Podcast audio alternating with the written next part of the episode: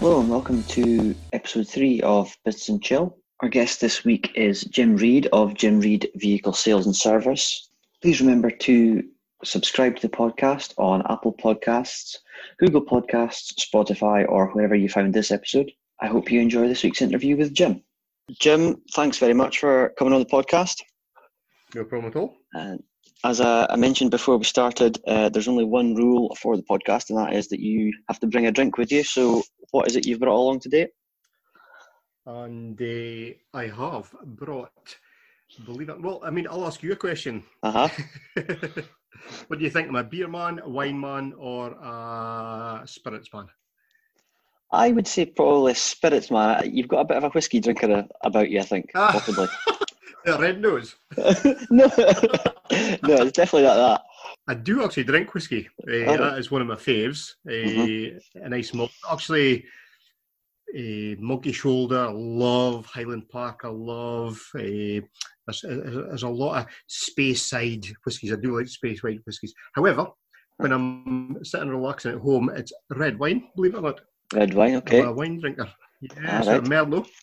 Yeah, Merlot. Okay. Normally, and I'm not really, kind I'm not really into into wine as as such, David. But you know, a nice Merlot, something you know, creamy and and uh, jammy. You know, like I, I, I, this, this isn't the one that I'm actually drinking, but like Jam Shed, you get it for Tesco, and I'm sure other other good other good sources out there. But Jam Shed's a lovely, is a it's nice sweet. So that's one, okay. one I like. It's That's a red wine I've got.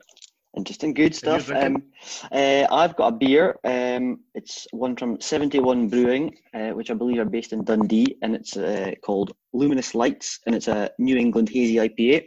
Very nice, indeed. Uh, very drinkable, kind of light.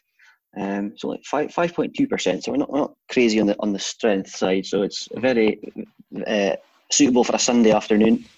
Um, yeah. Just a, a, quick question on the back on the wine, Jim. I actually I went through a phase a few years ago drinking wine. And I, I Merlot was kind of one of my favourites as well, but also uh, quite like a Pinot Noir for ever out for a meal.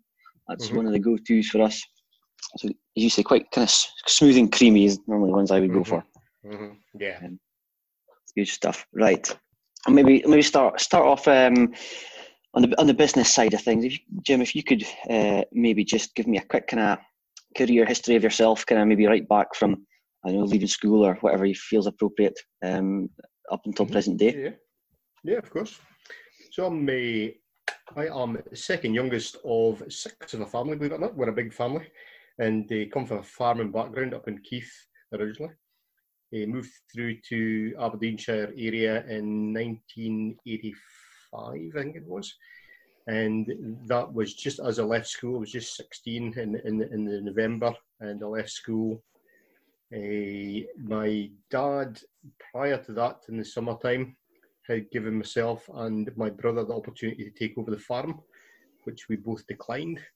Uh, and I know you come from a farm background as well, David, so you'll appreciate mm-hmm. how hard that work actually is and how life consuming it is. And it's yep. something that I had fancied for myself. And at a very early age of obviously 15 at the time, getting that offer, although completely flattered with it, I decided not to take it up because I thought there must be more to life than that. Mm-hmm. So believe it or not, mom and dad and uh, the family, because we were the last, it was just myself and my sister left at the house. Uh, we decided to, to, sell up the farm, believe it or not, and moved towards Aberdeen. At that time, obviously the oil capital of Europe, and thought there'd be a good chance of me getting a job there. And just prior to leaving school, because I was actually a, a late leaver in the in the December, I got an opportunity to to join. It would have been called the YTS scheme at the time. It was Youth Training Scheme. It was actually a government-led scheme. Prior to that, it was called the YOP scheme, uh, Youth Opportunity. Uh, it was called. Uh, so it used to be called a YOPA, believe it or not. And what it was, it was a lead in to an apprenticeship. That's how it actually worked. So all those people in the, in the late 40s and the early 50s will remember the YOP scheme and the YTS scheme. So it was a way of getting an opportunity, uh, like a leg up into the into the, the apprenticeship side of things. So I went uh, press and journal advert. That's where you actually got your adverts before, obviously well before obviously internet time, and you looked obviously for job opportunities in the press and journal on a Friday. That was jobs day, and we saw a training thing. I thought, hmm, I'll give it a wee try. It was in motor industry, and went along to Whitemyres, I think Whitemyres Avenue, I think it was called, in, in Aberdeen, in Mastrick, uh, to Granby Motor Training, and was interviewed there. And it wasn't a particularly hard interview. You, I think anybody could have actually got in. Uh, and went for to become an auto electrician. However, there were no places left for auto electricians. And I said, well, what is there left? And there was left a parts. So it was a parts and accessory. Uh, so it was logistics, and and uh, so it was. I, became a partsman for Harper Motor Company. That's my first job. Uh, Harper Motor Company was a Ford dealer, one of two very large Ford dealers in Aberdeen at the time, both taken over by Arnold Clark eventually in about two and a half years after I joined, so in 1987, 1988. Mm-hmm. And I left there to finish my apprenticeship with Lawrence of Kemnay, who I was with for 15 years. And I was in the parts department for a good chunk of that time and then went on to sales. So actually, a, a little story about that, David, was was how I actually fell into the car sales side of things as well. Was I was in, in the part side, didn't see a huge future in the part side because obviously two quite young guys in as sales manager, sorry, parts manager role and assistant parts manager role. It was a huge setup. Lawrence came at that time, big Vauxhall dealership in, in, in. And uh, I got the opportunity to go through. They were struggling when Mr. Lawrence actually left. There was a lot of older salesmen at the time, and so they all retired at the same time, just just after Mr. Lawrence actually retired, and they were you know left without obviously salespeople. So I was given the opportunity at the weekend to go through. First weekend sold three cars and absolutely loved it. So that was me into car sales. I then become sales manager Lawrence Academy. And then through a really bad patch uh, after expanding too quickly and all to do with obviously the import side of things in the in the 19 early 1990s. And uh, I left in 2000, sorry, it was late 90s, I should say, and I left in 2002 to set up my own business uh, with my wife Gail, and we opened our doors on the 1st of, 1st of February 2003. Okay. And we have been in the go since then, so it's 17 years. We've grown from two people to 16 on the payroll. So just kind of take a wee step back there, then Jim. Obviously, um, you kind of was uh, coming from a farming background and going into like an electrical uh, apprenticeship. Was always kind of a in your mind always like a kind of hands-on sort of job you were looking for, or is that kind of just what you what you know and grown up, or?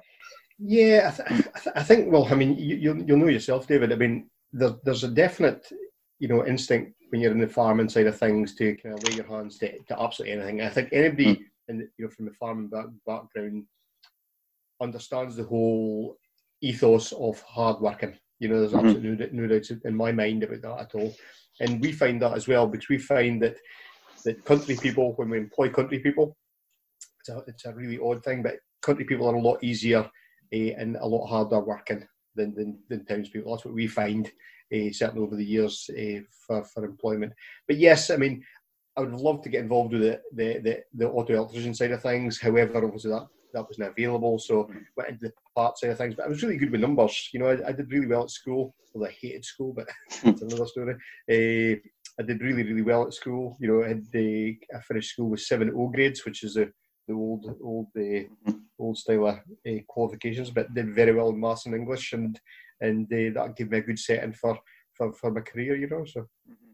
I so I guess um, going into Lawrence Academy sort of set up when you got the opportunity to go into the sales. Is that maybe something you'd ever considered before that, or just kind of because the opportunity was there, you thought you'd give it a give it a go, sort of thing? It's funny, David, because I, I never ever see myself in the, in the sales role at all.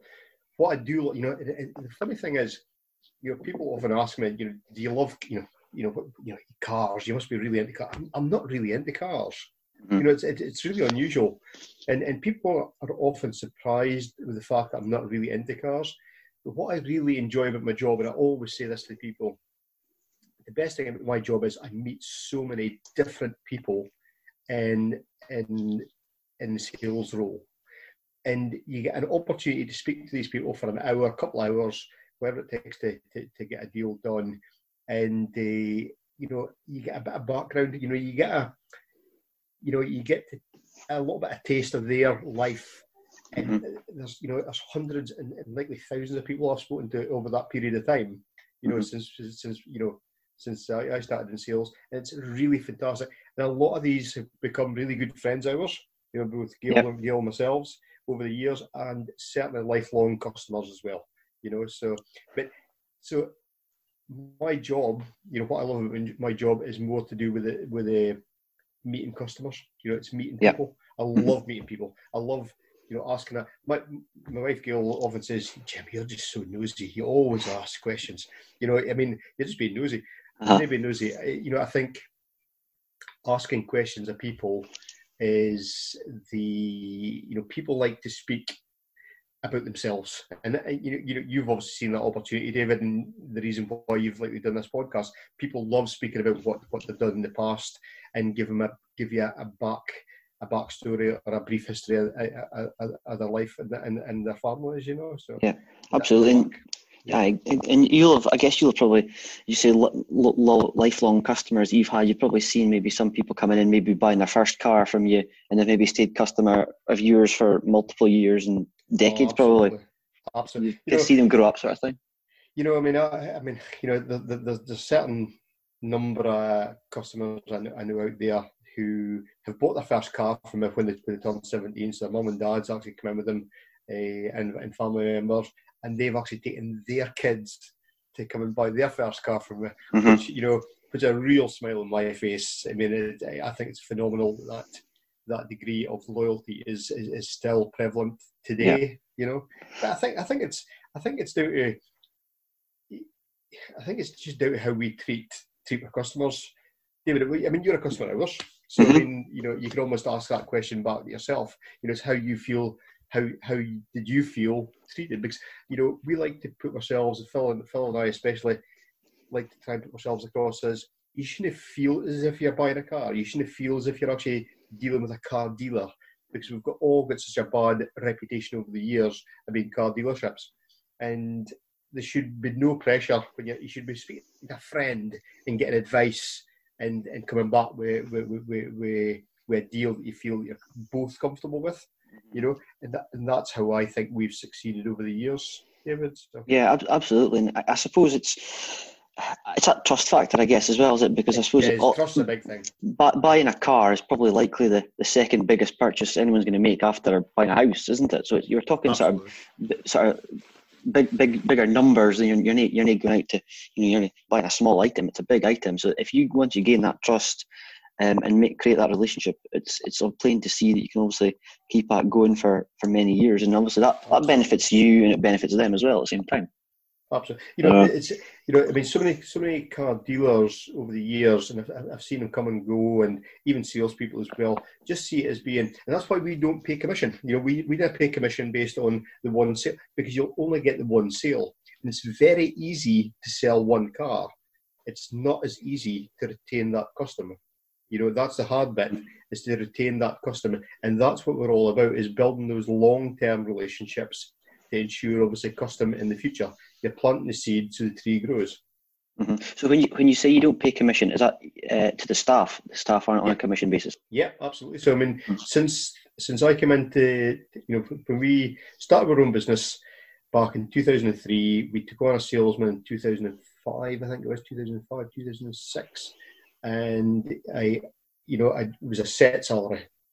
It was a set salary, and we've always paid a set salary all the way through and, and, and the guys are still in set salaries uh, coming through. We don't pay commission on sales because it's not just about the sale, it's about the looking after the customer. If you put too much pressure on the actual sale, you'll definitely sell cars, but you won't retain customers. That's my yeah, view. That, that makes perfect sense to me because I always, I mean, I don't have any much knowledge of the car industry itself, but I always kind of thought, you know, if salespeople are working on uh, commission basis, they're obviously going to be pushier to try and make that sale because you say they've got built their own bills to pay and certain targets to meet and such such things. So if, if they're not hitting their targets, that's putting pressure on them, which spills over into the customer relationship. Yeah, I mean, you know, we, we do set targets, David, because I mean, you've got to have you've got to have I suppose, an idea of where you're going. And I hmm. mean, setting a target, setting a number, setting an individual target and a team target, I think is still important to drive people. Mhm. The reality is, you don't get paid commission based on that. You Mhm. get paid a salary based on your ability to sell cars and your ability to look after your customers. Yeah. That's what you get. Is that quite unusual then? Is there more and more people starting to do that? It is, yeah. I mean, and, and, and one of the things, I mean, we're obviously speaking during this COVID 19 uh, outbreak and, and, and, and economic crisis as well. And one of the things that, that, that I've, uh, that I actually started a petition UK wide for, David, just in the, in the, in the very first few weeks of this, was when it became apparent that the furlough scheme, which is a fantastic scheme, I mean, I think there's no knocking, obviously, the government, government. There are people who obviously always felt, you know, they'll always fall through the cracks in, in, in any system and they, and they will actually get paid what they should get paid. But one of the things it became very, very apparent for a start, because the furlough scheme actually stated for a start that those paid on commission will not get paid, will not will only take a basic, basic uh, get paid in their basic. Okay. So that meant, you know, not only our industry, but other industries where, where sales- salespeople that are all in a basic. Now that basic can normally be between ten and twelve thousand pounds. You know, Uh-huh. how can somebody who's got a family, who's got a mortgage, who's got a car, you know, how can those people manage to survive on eighty percent of you know ten or twelve thousand pounds Mhm. when they're normally getting maybe you know two or two and a half thousand pounds a home? You know, it's, it's ridiculous because I mean that, that would equate to something about you know seven seven or eight hundred pounds. Yeah. You know, it's, just, it's it's absolutely crazy. You know, so so I I petitioned for uh, through the IMDA, which is our uh, Independent Motor Dealer Association, and we got twenty nine thousand signatures on that petition, Mhm. and we lobbied the government, and we managed to get a change made. Now I don't take all the credit for that because there's obviously other people in, in associations doing that uh, as well, David. And they Mhm. were obviously lobbying the government as well. But we did get a change, so commission is now included in that uh, eighty percent payment. So Mm. it's, it's a win. It's Yeah. a win, and it obviously helps obviously a lot of families. So Absolutely, and it'll make a, a huge difference, as you say, because if you're paying eight hundred pounds or whatever they're trying to survive on, other or their eighty percent of their basic, wouldn't it be? Just give little, you know, quick, quick, quick story for you, just to give you an idea of of uh, commissions. Okay, so you know, here's here's here's two stories for you. When I was actually working for Lawrence again at the time, so 1995. So this would have been August '95. This was we're now into September the first, which is one you know one of two months that you sell new cars with different registration numbers.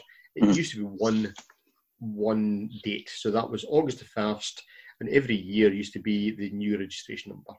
Yeah. So what you did for first, you know, June and July sales tended to be for August for your brand new cars. However, you didn't actually get paid the commission of those until the end of September. Okay. Yeah. So you know, you basically had had to budget yourself based on the fact you weren't getting a huge commission in June, July, eh, sorry, July, August, but you would you'd obviously get a huge one in September, and you pay a massive amount of tax in one month as well. Now that was brilliant because back in you know 1995, I sold 97 cars in one month. You know, which I'm really, really proud of. I was, was- it's, it's such a shame I missed it with three cars, but never mind. I'll always be kicking myself for that. Uh, but but uh, you know, then the other side of it, and uh, you know, when my when my son was born in 1996. Okay, so that wasn't that far far forward. It was Uh-huh. March 1996, and because it's obviously quieter during January and February time, you know, I had I had less than twenty pounds in my bank on the 20th of March 1996 because I couldn't actually go and buy my my, my, my wife uh, flowers to get to, to the hospital. So that shows you obviously the roller coaster as a salesperson that you've got to go through. You know, so uh, you know that's why I made the decision not to pay commission on my salespeople to make sure that they're doing the best job for me and the best job for my customers.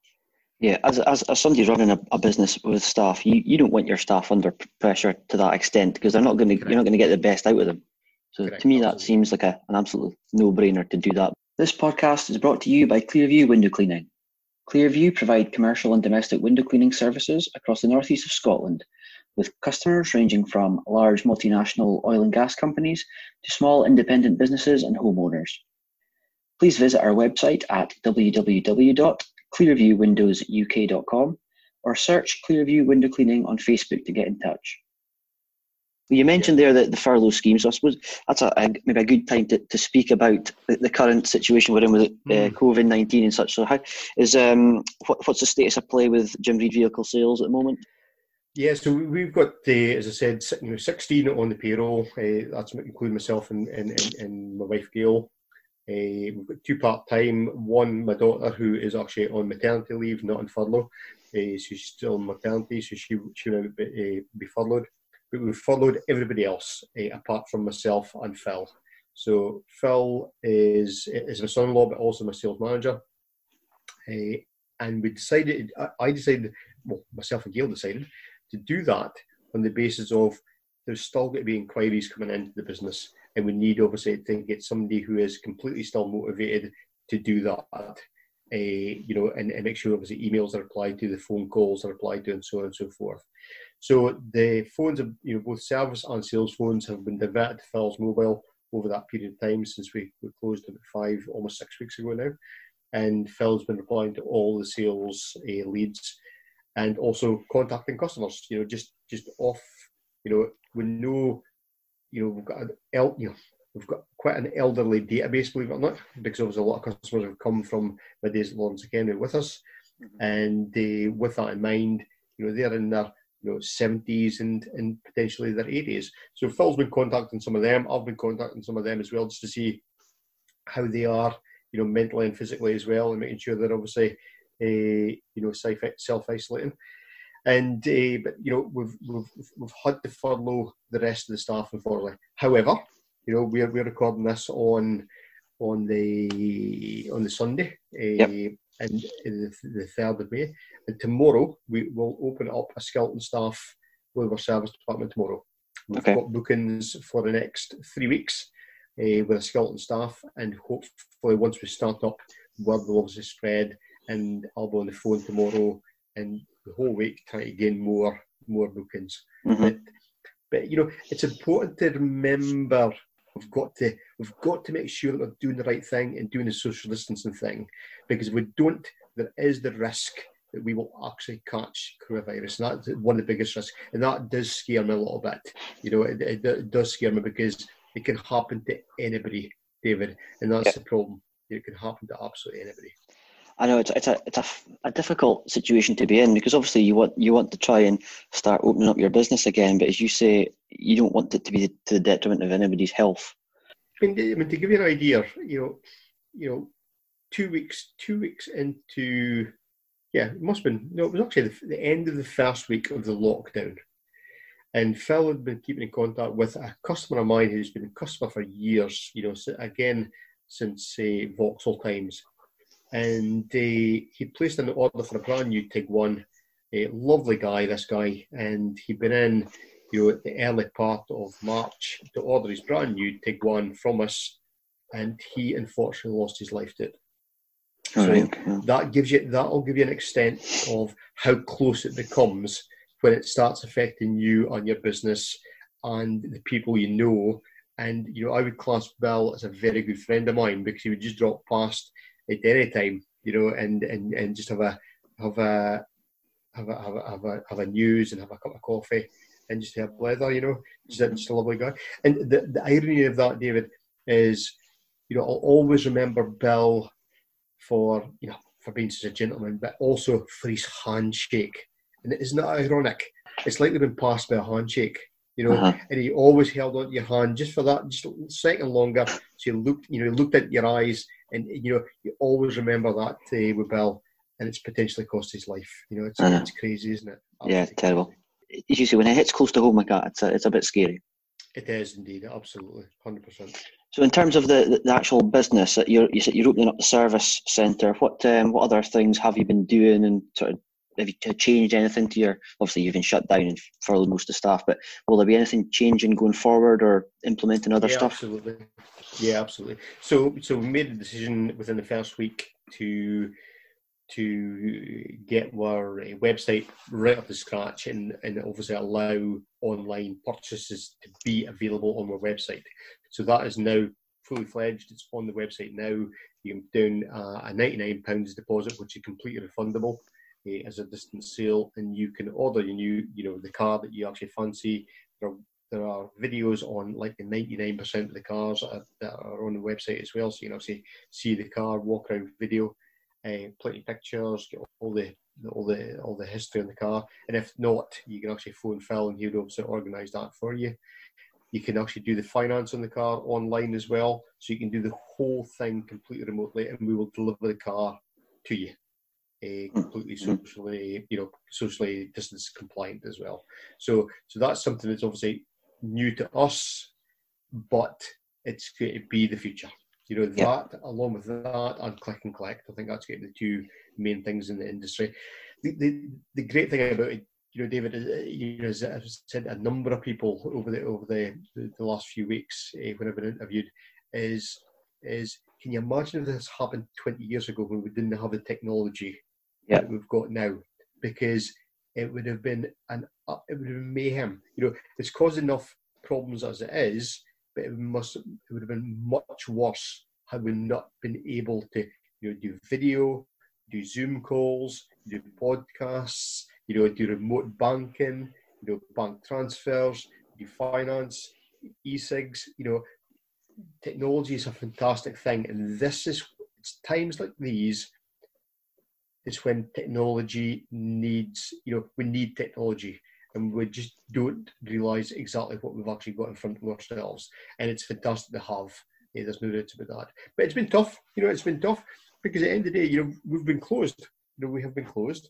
The I can't see the showroom gates being thrown open anytime just soon. I think it's given a couple of weeks at least anyway. And it will all all be social distancing. You know, it'll have to. That's going to be the new, as they say, the new norm, David. Yeah. You know, that's going to be the new norm. Absolutely, hundred percent. It's going to be the, the social distancing. Again, one of the things that we've we've lobbied the government for eh, with the IMDA is the use of trade plates and doing uh, unaccompanied test drive with, ta- with trade plates, which up until now only some insurance companies have allowed. And this is now obviously rolling out that we can actually do this as an industry wide. So you can actually get insurance in place to obviously tell, tell how that happened. That's going to be a massive, massive change to the industry mm-hmm. and a massive help to the industry as well because it allows. I mean, can you imagine? You know, no one would want to go with a customer in a car as an accompanied test drive. So, you know, that that's uh, that's obviously helped that as well. So. One, one thing I have noticed through this whole thing, you mentioned obviously the technology side of things, which I've often thought about. As you say, 20 years ago, it would have been a complete disaster. But I've also noticed that a lot of people are being really quite resourceful in terms of the, you know, like yourselves, you set up this you car purchases on your website. And hmm. that's what I've noticed that until when you're forced to make a change, all of a sudden, it's, it's been quite remarkable to see how many people have done a really good job at adapting themselves. I think yeah, that's I think important. So. You know, I think so. I, th- I, think I think it's all to do with you know what's what you know what's the two things that makes change happen, David. You know, that's, you know that's, I've always looked at this. What's the two main things that that they makes things change? And one of them is a desire to change. So you've got a real desire or a goal. You know that makes you change because you, you, you know maybe maybe your business or whatever it was the other thing that change makes you change is pain, you know, and and and and, and pain will make you change, you know, and, and and do things remarkable, because and when I mean pain, you know, the pain of the business, you know, you know, potentially running out of business, running out of money makes you change your way of thinking. It makes you be resourceful, as yeah. you said. And, and, and look at different ways of either making money or getting in front of that customer in in different manners mm-hmm. than before. You know, that's that's the two main things that makes changes: desire to change, or the pain that it's caused, so it needs to change uh, instead. And I think a lot of people and a lot of businesses have actually changed because of the pain element that's caused. You know, because we need to change. You know, I, I feel heart sorry sorry for uh, for restaurants and, and, and pubs. I mean, how, how how do they recover? You know, I mean, how do they recover from this? Yeah, you know, we're, we're complaining, you know, about obviously the economy side of things, and we're in a, in, a, you know, but we found a solution already. Yeah. You know, how, how, how does a how does a restaurant which parks it so many tables in because they need they know, know how many covers they need to get per night to make money, and it's one of the most I suppose, uh, you know, competitive marketplaces there is, the food industry. It's tight margins. You know, how you know how are they going to survive? And they're going to be the last to get going. You know, I mean, how do they survive? It's it's yeah.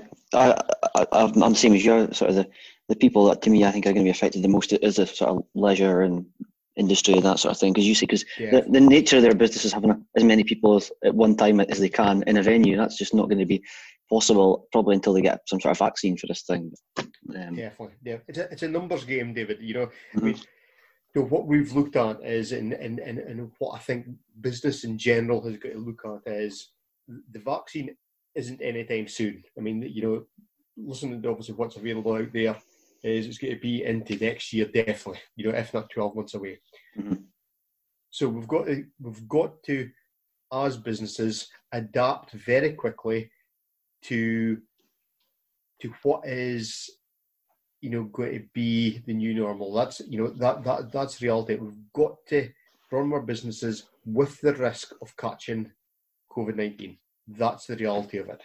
You know, but we've got to get back to some level of business because if you don't get back to any, you know, there's going to be so many jobs lost, and you know that can affect you know mental health. You know, what, what, one of the things that, that that's come out with the whole COVID thing is when was the last time you heard somebody speak about mental health?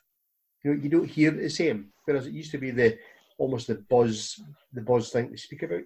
You know, mm-hmm. prior mm-hmm. to this, the reality is, you know, this lockdown is causing massive issues with, you know, mental health. It must cause massive issues with, with anxiety and worry there must yeah. be massive issues out there, especially for you know if you're furloughed or you've lost your job or you've been laid off, whatever it is. You must have you know for businesses, you know, with restaurant owners and and, and, and pub owners who don't know when they're going to manage to get back, David. That's the you know that's the the thing. It's the you know the the economy needs to get itself sorted out because the the the mental issues it's going to cause further down the line is going to be massive. I think.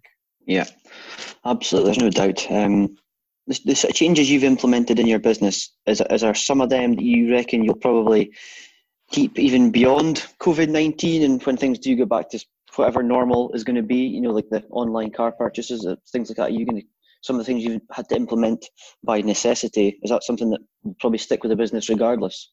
Yeah, I think I think, I think it will give uh, customers choice, David. Uh, you know, online purchasing, the the whole you know, start to end system, which is now available on our website, is not for everybody, you know, because you've got to build trust. You know, the people who will use that system potentially are the customers we've already got, you know, because they've already got the trust element built. But that's the whole thing about building your business based on your social media presence, you know, your, your reviews. So you've actually got that trust already built in. If you didn't have that trust already built in, you know, it's going to struggle with getting that trust across. So people will actually press that button, give us a £99 deposit, and do the wholesale online. Yep. But that will be something that will be left, you know, beyond this as a choice for customers if they want it, obviously delivery straight to their door or not, as the case may be. There's all, you know, you know, we're going to do with the service side from tomorrow. We are, you know, it, it is clicked, you know, it is you know, home collection and delivery. That's what we're going to do, and we're going to do that until we can. But it's not sustainable. You know, that's the problem. It's not a sustainable business model. You know, we can't afford to have you know two or three people out on the road just doing that. So it's almost like you know a restaurant opening back up, but they've only got the third amount of tables and seats that they've actually got in the restaurant. It's not sustainable. So only one thing's going to happen. That's prices are going to go up, and that's the worry for a lot of people when you know when this gets back, we're going to pay a lot more taxes because obviously the issues we've obviously got with the spend that the government's obviously made, but also everything's going to cost a bit more. because the resources, you know, or, or the income based on obviously what the business model is isn't the same. You know, it's mm. got it's got it's got to be it's got to be different. But you know, to answer your question, David, yes, I mean, I, I think online sales will stay. Click and collect will be more prevalent, uh, without a doubt. Uh, there'll be less people visiting the showroom. Uh, I would think will will happily allow people to still look around for stock, but I think a lot of more of it's going to be based on video. I think we you know we're up we're up to scratch with videos anyway. I think there's going to be a lot more of that. We're going to do a lot more video, you know, handovers, for instance. You know, if somebody used to pick up the car and they've done everything online, we will actually video all the switch gear. So we'll go over the good customer. So you know, this is indicators, this is wipers, this is the lights, this is the, you know, this is how you work the the the, the radio and the sat nav. This is the mm-hmm. air conditioning. We'll show all the switch gear and we'll send that video prior to them picking up the car. The great thing about that, and you know, these are some of the positives as well that comes out of this, is the fact that those customers can actually go back and say, "Oh, what, what, what, was it Jim Phil said about obviously the the, the aircon or the or the climate control? You know, what did they say about that?"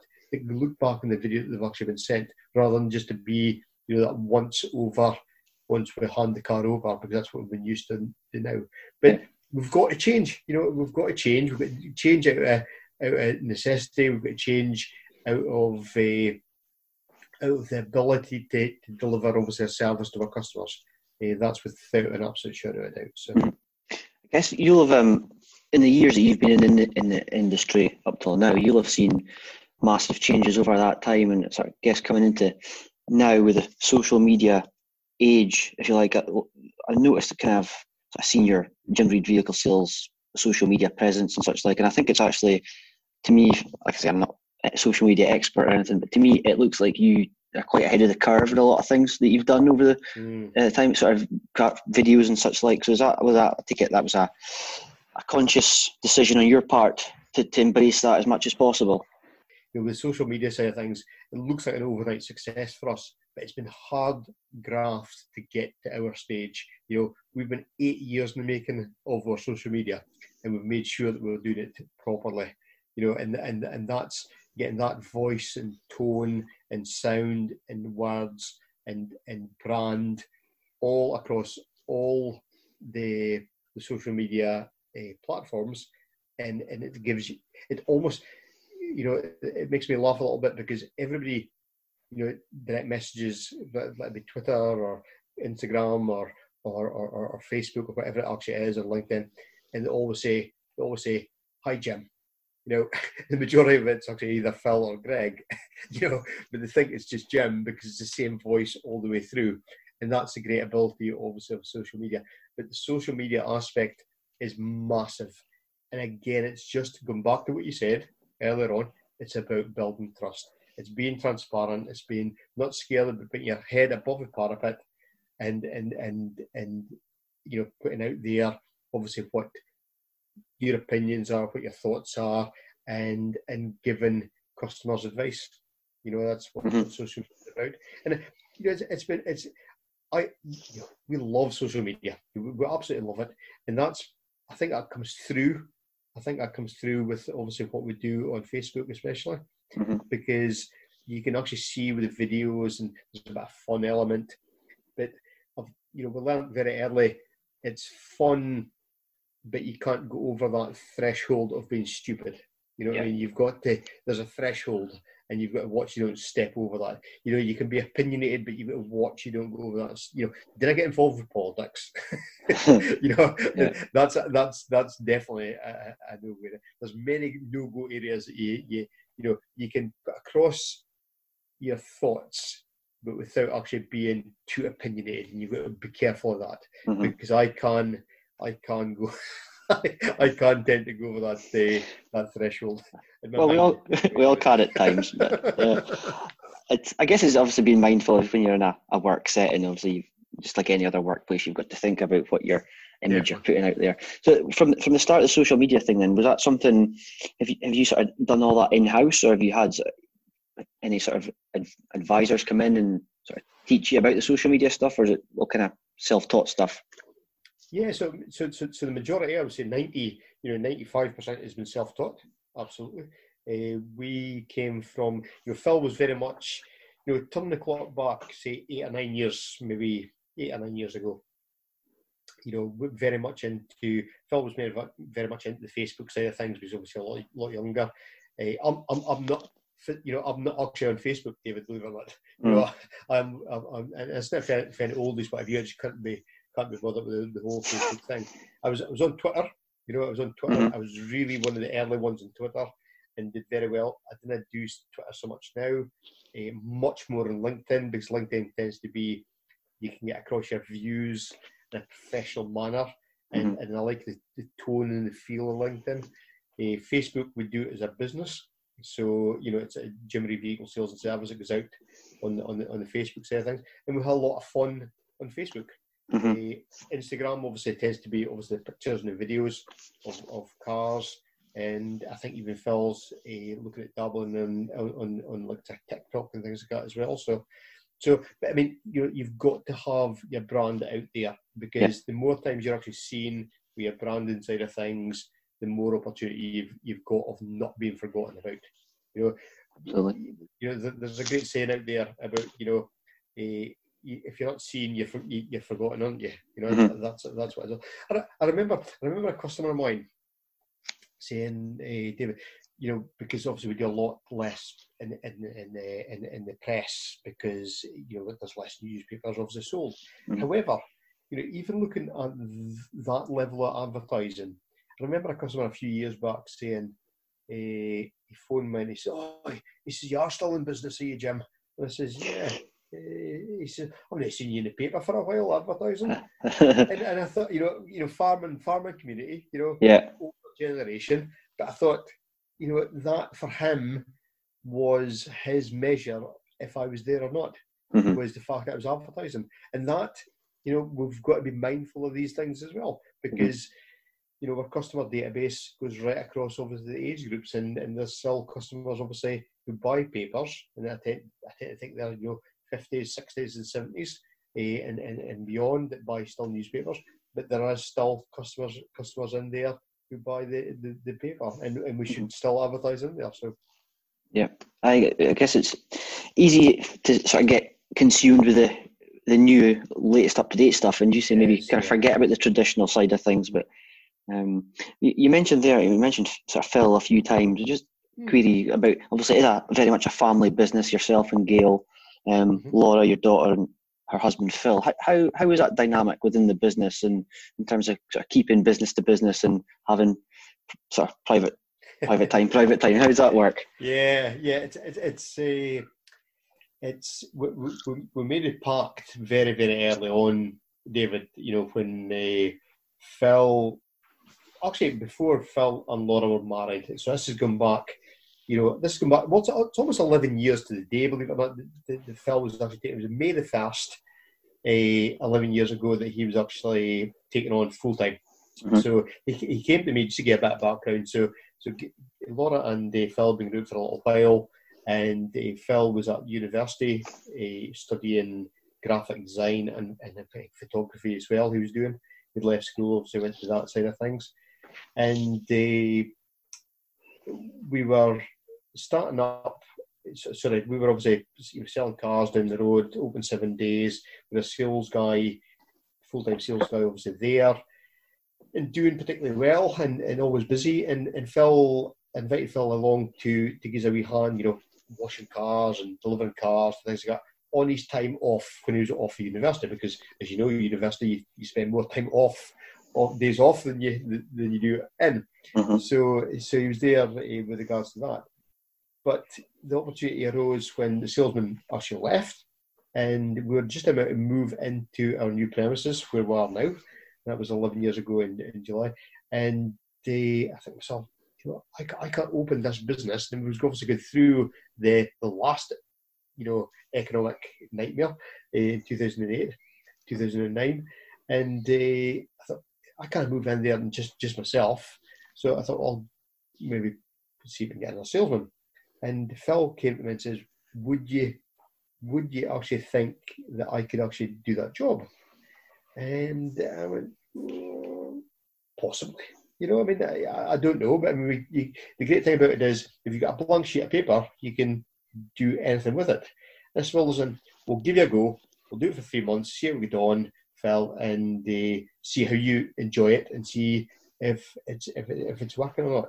I says, but what we've got to remember is if we're family as well, and if you know you and Laura are obviously serious at this time, and we've also got this business, it can't you know, it can't affect either relationship. So we've got a work relationship and we've got an out of work relationship in the story.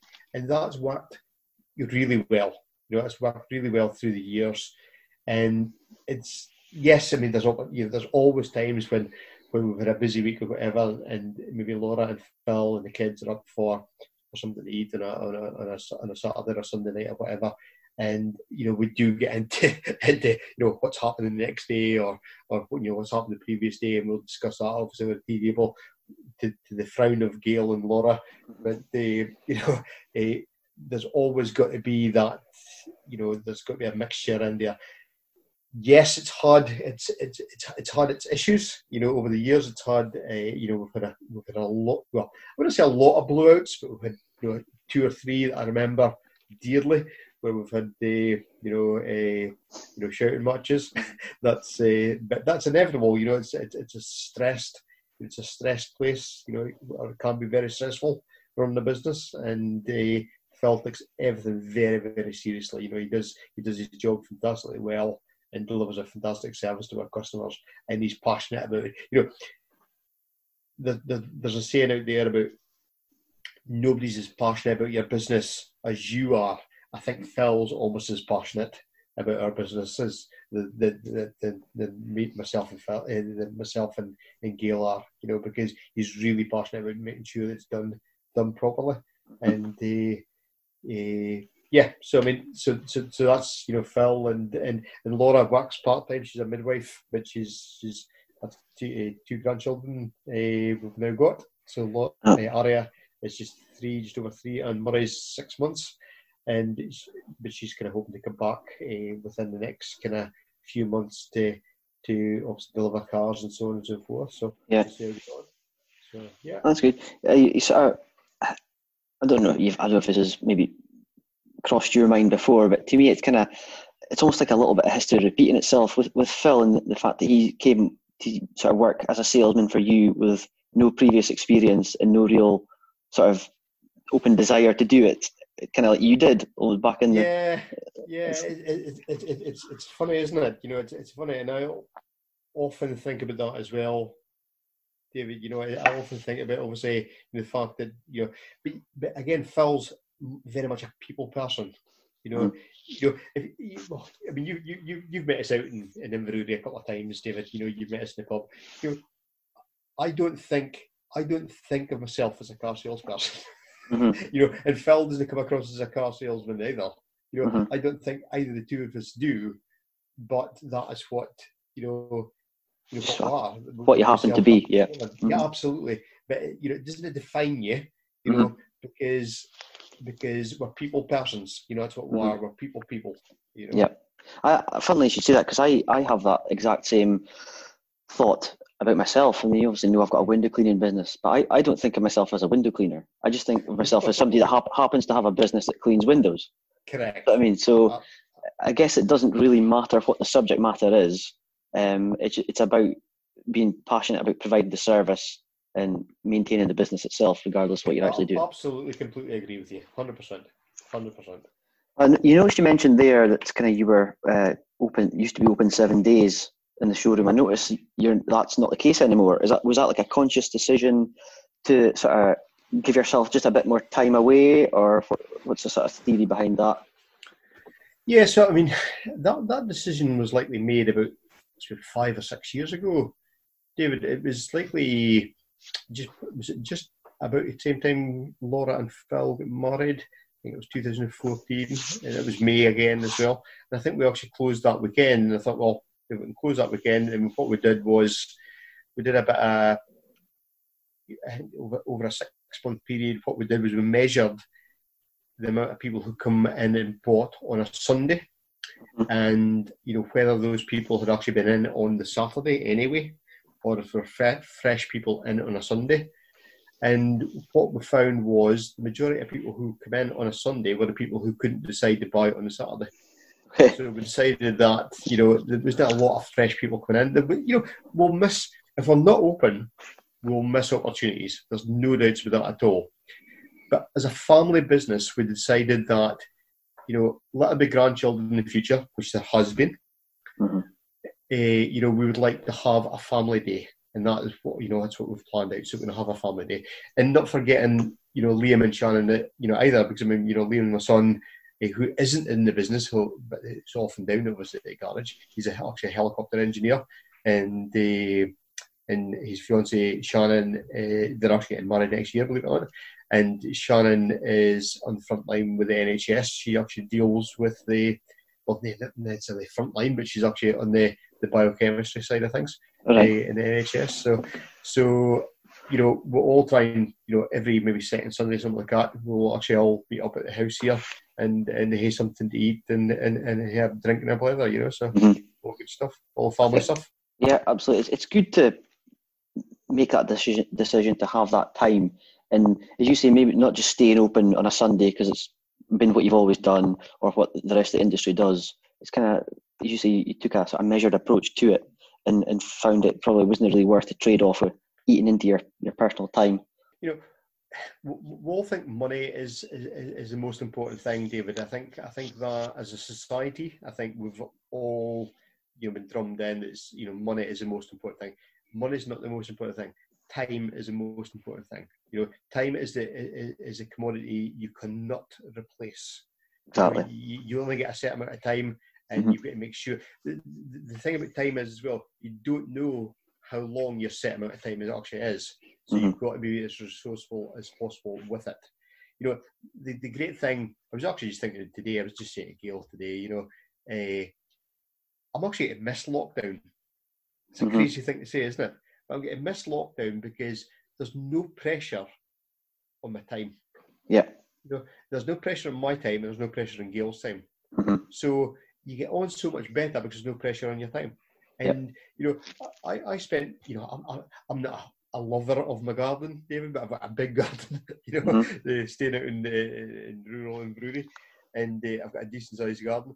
And I hate weeding, but I mean, I thoroughly enjoyed because normally it's like you know that's two hours of my day you know gone I'll never get back. You know I spent you know four or five hours out in the garden today. You know, yeah. fantastic. You know, and it was fine because you know plenty of time. But there was no thought of me going, I'm missing out on something because I can't go anywhere. You can't go anywhere. I'm restricted. Yeah. You know, I'm restricted to go anywhere anyway. So mm-hmm. it was it was time well spent in there. And when you've got that in your mind, always nagging you about your mind, I've got to pack in so much things on my day off. You know, that is pressure on ourselves. And that's one of the things, one of the things about lockdown, which I think if we not grasp it now, you should grasp it over the next, you know, week or two weeks, however however long we're going to be locked in for. You know, because you'll never have this time with your family ever again. You know, and you should actually grasp it with both hands yeah. grasp it with both hands because you'll never get this opportunity. I've never ever spent this amount of time with my wife who I've been married with, married to for almost 30 years. Yeah. And we've never been together as long a period as this. You know, mm-hmm. it's crazy, isn't it? Yeah, I think I, personally, I, I hope that's something that we all take out of this is that Absolutely. you appreciate how how much how valuable time is and what you can actually do with your time rather than running about like headless chickens all the time. Well, that, that, that takes me into that's a good good place to sort of go into the outside of work time that you do spend. Um, you mentioned that you, you're not a lover of cars, so I don't imagine you've got a hobby that's restore, restoring cars. so what, what do you do with your time off? I mean, I would say, I would say that I don't like cars. I've got an old, I've got an old Porsche. Believe it or not, I've got an old Porsche Boxster, which I love. Uh, I, I, run out in maybe on, on a Saturday or Sunday afternoon, especially with nice weather. Uh-huh. Uh, it's a, an old uh, original uh, 2.5 96 Porsche Boxster uh, silver thing. It's it's a lovely car. It drives it a lovely tone, and it's good for a you know 15 20 minutes drive. Uh, thing. So do do that every now and again. Mm-hmm. Uh, outside that, uh, and one of the biggest misses we're actually having just now is obviously grandkids coming around. Aria is just at a brilliant age. She's just over three, almost three and a half, and she's just fantastic. You know, it's great. It's great having grandkids because you actually. It's sad, really, because you, it's a time you should actually spend with your kids, uh, but you, the pressures of work at the time, you don't mm-hmm. spend this level of time with your with, with your kids. But Aria is absolutely fantastic, and, and, and Murray um, we had some now setting up himself and things like that as well. He was just six months old, so we we, we miss obviously the, the, the grandkids quite a bit. And mm. we, spending time with grandkids over the weekend is, is one of the major things. Laura coming up past at the weekend is a, is a, is a, is another thing with the kids. You know, a bit of, bit of gardening. You know, we'll, we'll love walk. We've got an eight-year-old border collie who loves to walk and we do a lot of walking. You know, uh, Gail now. So, so and, and a lovely house uh, in the country. So I mean, yeah. I mean, we like you know, we like things like just a simple thing like I run up to you know Cullen Beach. You know, walk mm-hmm. along Cullen Beach. Nairn, we love Nairn, Balmedie. It's such you know, we're so lucky in Aberdeenshire, aren't we? You know, Definitely. you've got Bennachie mm-hmm. one day up in the hills, and you can go to the beach the next day. You know, and we're, we're so so lucky uh, with, uh, with, with with with the with the landscape we've got. We've got such a beautiful beautiful place in the in, in, in the country just on the doorstep. You know. So. Yeah, absolutely. If I, have always said that Scotland in general, if it if it had, if you could guarantee good weather in the summer, it, weather, you, yeah. you, you would you would never have to go abroad because there's so many no, great yeah, things to go and see uh, and, and, do. So. Well, that's fine, Jim. We've covered quite a, a, lot of good stuff there, and thanks very much for your time. Uh, just just before we, we go, where where can everybody that's listening, where can they find Jim Reid Vehicle Sales online, etc.? Yeah, absolutely. So our website is very simply, it's just the, the, the name of the company. It's Jim Reid Vehicle Sales.co.uk. Uh, so that's our website. So that takes you to the service side if you want to book a service.